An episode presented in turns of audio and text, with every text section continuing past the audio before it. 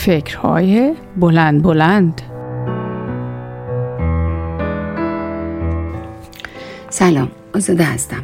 راستش امروز وقتی شروع به فکر کردن کردم اولین لغتی که وارد مغزم شد یه لغت فرنگی بود turning point و البته خیلی سریع سعی کردم معادل فارسی براش پیدا کنم و بعد به فکر کردنم ادامه بدم. نزدیکترین معادلی که ساختم البته با کمک دوستام نقطه عطف بود. ولی اینکه چرا اصلا این لغت به ذهن من هجوم آورد دلیلش مکالمه ای بود که با یه دوست فرنگی داشتم. بانوی چهل و چند ساله ای که بیش از یک دهه با همسرش زندگی می‌کرد و حاصل این زندگی مشترک دو فرزند بود. او می‌گفت در این مدت به تدریج یاد گرفتم که چطور با عصبانیت های بیدلیل همسرم کنار بیام. یاد گرفتم کمتر دلخور بشم و کمتر ازش به دل بگیرم.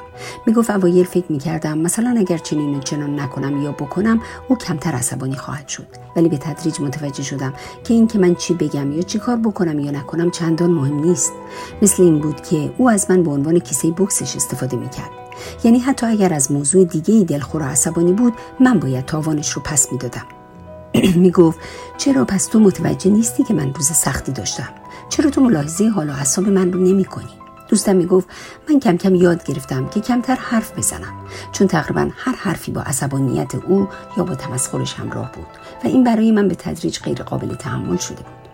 یاد گرفتم که هیچ نوع خلاقیتی از خودم در روابطمون در کارهای خونه در تهیه غذا و کلا در هیچ چیز نشون ندم. چرا که هر کاری می‌تونست منشأ عصبانیت یا مورد مسخره قرار گرفتن من بشه. می‌گفت در حالی که در شغلم خیلی موفق هستم و پیشرفت های بسیار خوبی داشتم و دارم ولی در ساده ترین کارهای مربوط به خونه ارتباطاتمون با دیگران و حتی با بچه هم کوچکترین اعتمادی به خودم ندارم. خلاصه این دوست عزیز می‌گفت هفته پیش وقتی که متوجه شدم تمام مدتی که در کنار همسرم هستم ذهنم مشغول دو دو تا چهار تاست برای اینکه آیا این کار رو بکنم یا نکنم. آیا این حرف رو بزنم یا نزنم؟ وقتی متوجه شدم وقتی کنارش هستم تمام عضلاتم منقبضه. و وقتی متوجه شدم که در تمام لحظاتی که کنارم هست یا حتی حضور فیزیکیش نیست من در حال ترس و نگرانی از عکس های او هستم. مثل این بود که در یک لحظه خستگی روحی همه این سالها تمام وجودم رو فرا گرفت. تمام بدنم بیهست شده بود و انگار فقط و فقط زبونم حرکت می کرد محکم ولی با صدایی خیلی آهسته آرام و این بار مطمئن به همسرم گفتم دیگه تموم شد.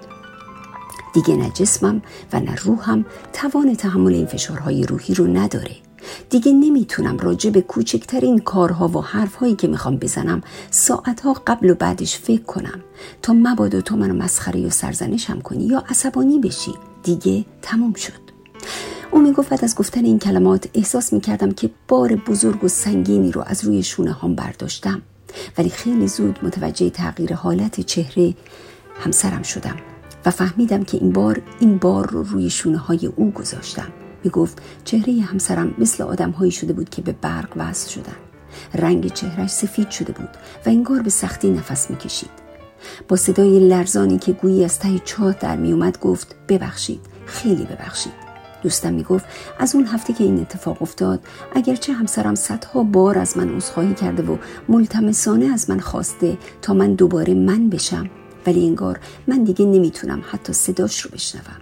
از اون روز او تمام تلاشش رو می‌کنه تا احساس ترس و ناامنی که طی این سالها در من انباشته شده از بین بره. دیگه عصبانی نمیشه و از کوره در نمیره. با من با احترام حرف می‌زنه. دیگه از خندیدن ها و سرزنش های آزاردهندش خبری نیست. ولی چه فایده؟ انگار برای من اون روز نقطه ای بود که از اون پس همه چیز تغییر کرد و اون turning point زندگی من بود. نقطه عطف زندگی من. این بانوی عزیز می گفت بعد از این اتفاق نه تنها از اینکه همسرم دیگه عصبانی نمیشه و به من و نظراتم به تلخی نمیخنده و من رو برای کوچکترین کارهام سرزنش نمی‌کنه. خوشحال نیستم بلکه احساس غمی که سرتاسر وجودم رو گرفته آزارم میده. احساس می‌کنم حس عشقی که طی این سالها در من کشته شده دیگه هرگز باز نخواهد گشت. مغزم از این همه حساب و کتاب و سنجیدن همه چیز خسته شده. او می گفت من امروز نه تنها از دست آوردم خوشحال نیستم که غمگینم چرا که فکر می کنم شاید اگر از روزی که متوجه رفتارهای نامعقول عصبانی و سرزنشگر او شدم اگر ناراحتی و عدم آرامشم رو در کنارش اعلام کرده بودم به جای اینکه سعی کنم با تغییر همه چیز و خصوصا با تغییر دادن خودم به نوعی که شانس عصبانیت او کاهش پیدا کنه. اگر به جای حساب و کتاب کردن راجع به اینکه حالا چی بگم کی بگم چطوری بگم حرفم رو به گونه ای زده بودم که می‌تونستم در کنارش احساس آرامش کنم امروز هیچ کدوممون این رنج رو تحمل نمی کردیم. راستش با شنیدن این قصه دردناک با خودم فکر کردم چه بر سر ما انسان ها میاد که گاهی چنان در خواب فرو میریم که قادر به دیدن و شنیدن هیچ چیز و هیچ کس به جز خودمون نیستیم چرا متوجه نمیشیم که همه ما ظرف هایی با ظرفیت محدود داریم و اگر این ظرف ها روزی پر بشه قطعا سرریز خواهد شد و اون وقتی که می‌تونیم بگیم که ما به turning point زندگیمون رسیدیم. با خودم فکر کردم. چقدر خوب میشه.